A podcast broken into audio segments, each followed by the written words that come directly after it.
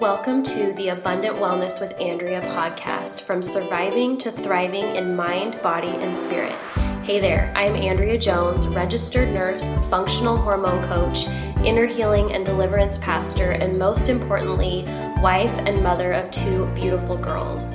This podcast is really a conversation about how to discover and walk in an abundant life that God has laid out for us while processing what I call the messy middle pain and overcoming things in our life that are hard in order to nurture all of the parts of you so that you can walk in abundant wellness in all areas.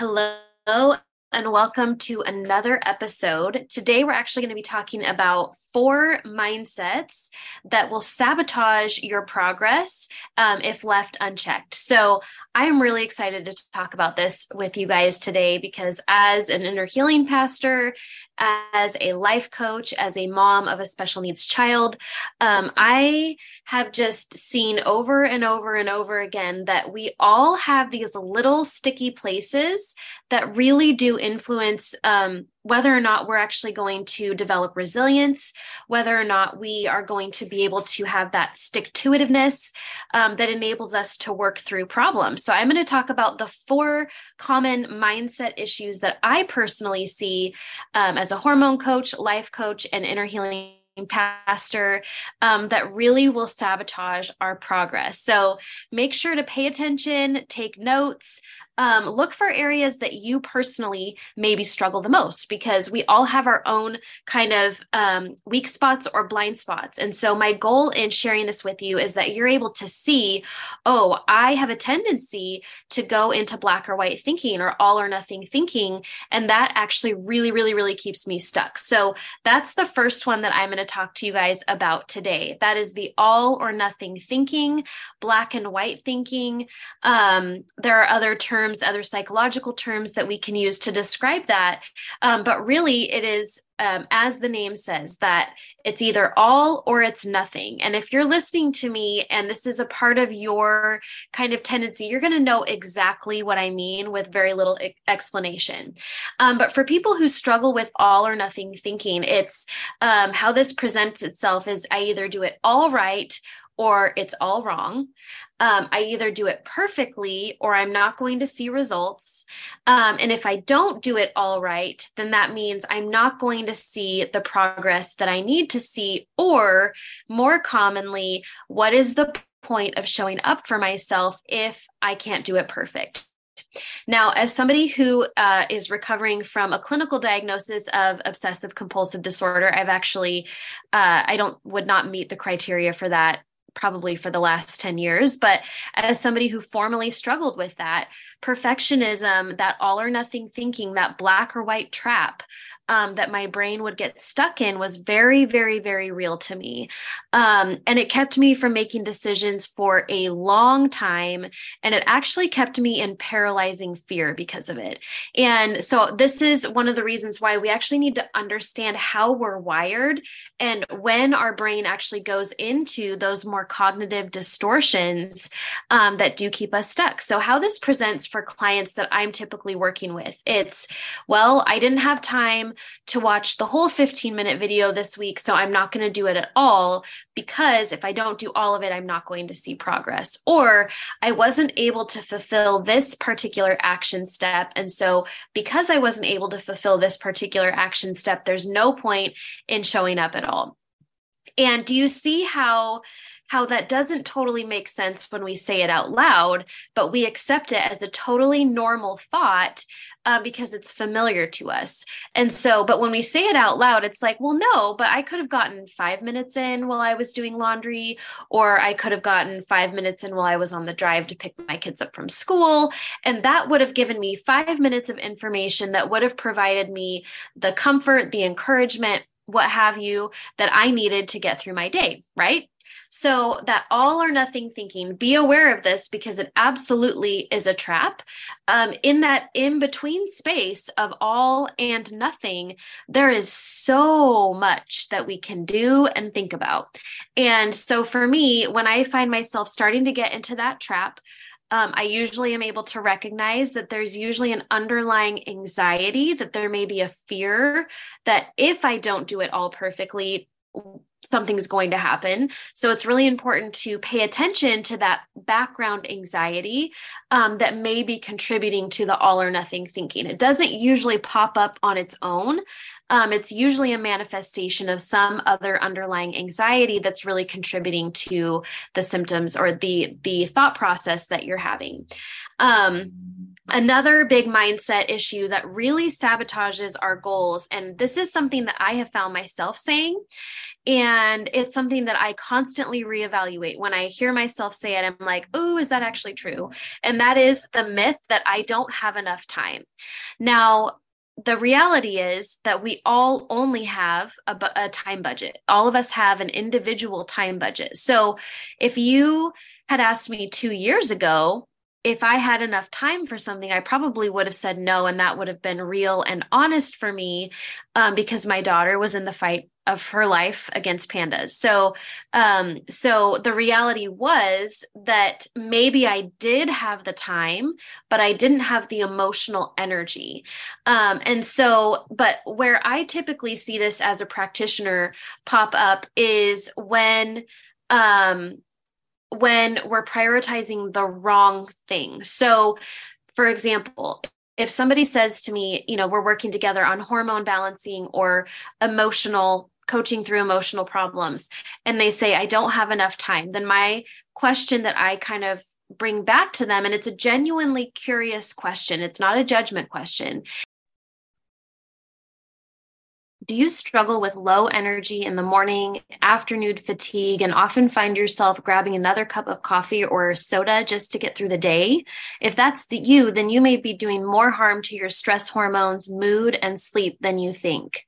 While caffeine from coffee gives you a nice boost of energy initially, it depletes your adrenal glands of essential nutrients that are responsible for supporting healthy sleep and stress patterns. This is is why I recommend Rasa Adaptogenic Super Functional Tea. This robust blend of adaptogenic herbs not only gives you sustained energy, it nourishes your adrenal glands, your immune system, and supports lower cortisol, which leads to overall improvement in your nervous system health, balanced mood, and better sleep. This robust blend of herbs actually tastes like coffee, um, and it comes from the cacao plant as well as all of those different adaptogenic herbs that are super delicious. You won't even miss your cup of coffee in the morning. Make sure to grab yours for 15% off at wearerasa.com using the code abundant wellness with Andrea is do you have time for the cramps that keep you in bed for three days out of the month? Do you have time for the menstrual migraines that keep you in bed three days out of the month? Do you have time to miss four days of work because your periods are so heavy that you can't leave the house? Um, do you have time to repair the emotional damage in your marriage and your children by not gaining the skills to emotionally regulate yourself? See, those are the things we don't count when we're saying, I don't have enough time for something. That's usually because we're spending an inordinate amount of time managing other symptoms in our life that really we don't have to manage. So, let me give you an example for this. Um, I've shared this story many, many times on this podcast. Um, so, I'll keep it very short just for the sake of not wanting to bore you guys to death. Um, but when I um, when I first had my daughter, my first daughter, uh, when she was nine months old, I started having panic attacks, insomnia, anxiety. Uh, my moods were just in the toilet. My hormones were shot, just completely shot. And um, I did not have the time to drive an hour each way to go to my doctor's office. Um, I did not have the time to manage my different supplements or now cook everything from scratch like I had to do. But I also did not have time to be having a panic attack for an hour every single morning while my husband went to work and I was left to fend for myself. I also did not have time to be awake for three hours every single night because that was absolutely impacting my nervous system, my mood my spiritual health, my emotional health, you name it. All of it was impacted by that. So if I had really truly believed that at face value, I don't have time to drive an hour each way. I made the time because what I really didn't have time for was the emotional damage that um, that I was experiencing. Um, I really didn't have time for how this was impacting my marriage. I really did not have time to be awake for three hours every single night.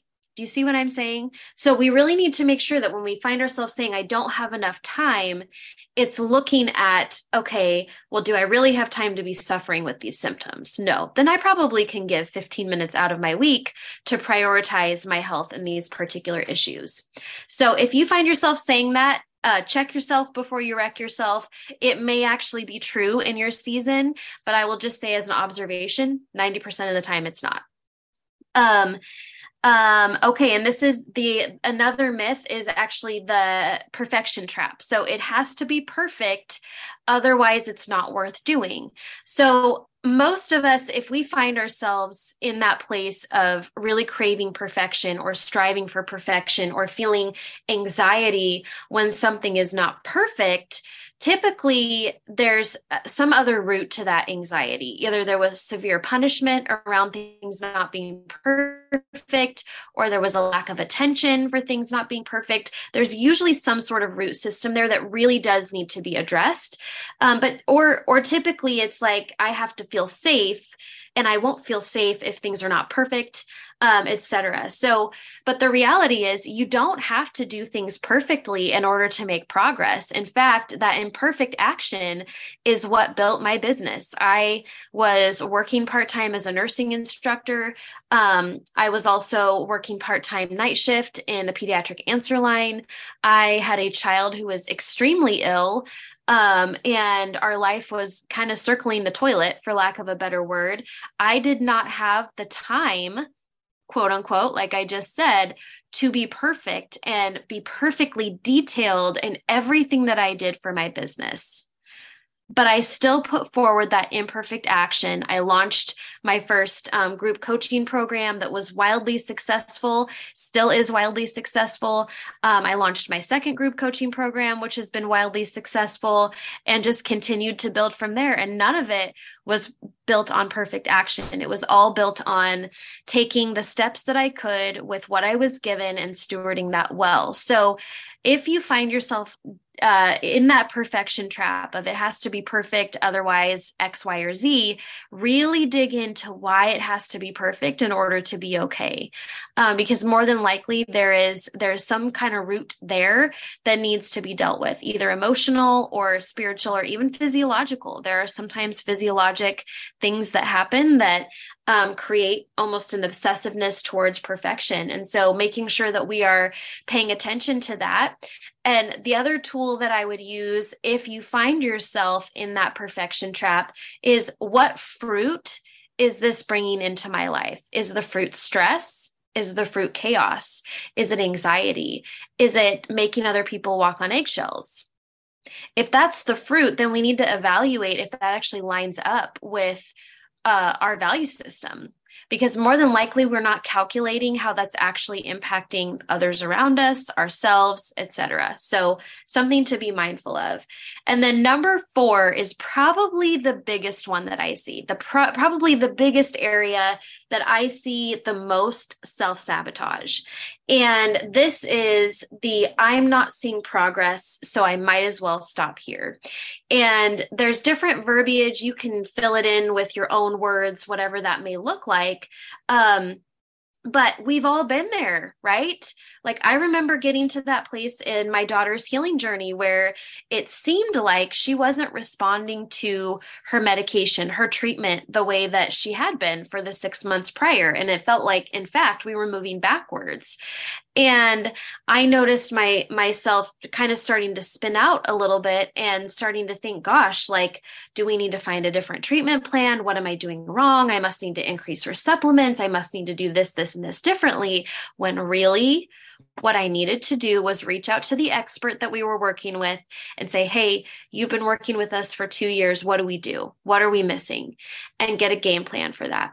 And, um, and so where I see the most self sabotage happen is when people stop seeing progress and instead of reaching out for the help that's available to them, um, they give up they retreat they say you know what? This isn't for me.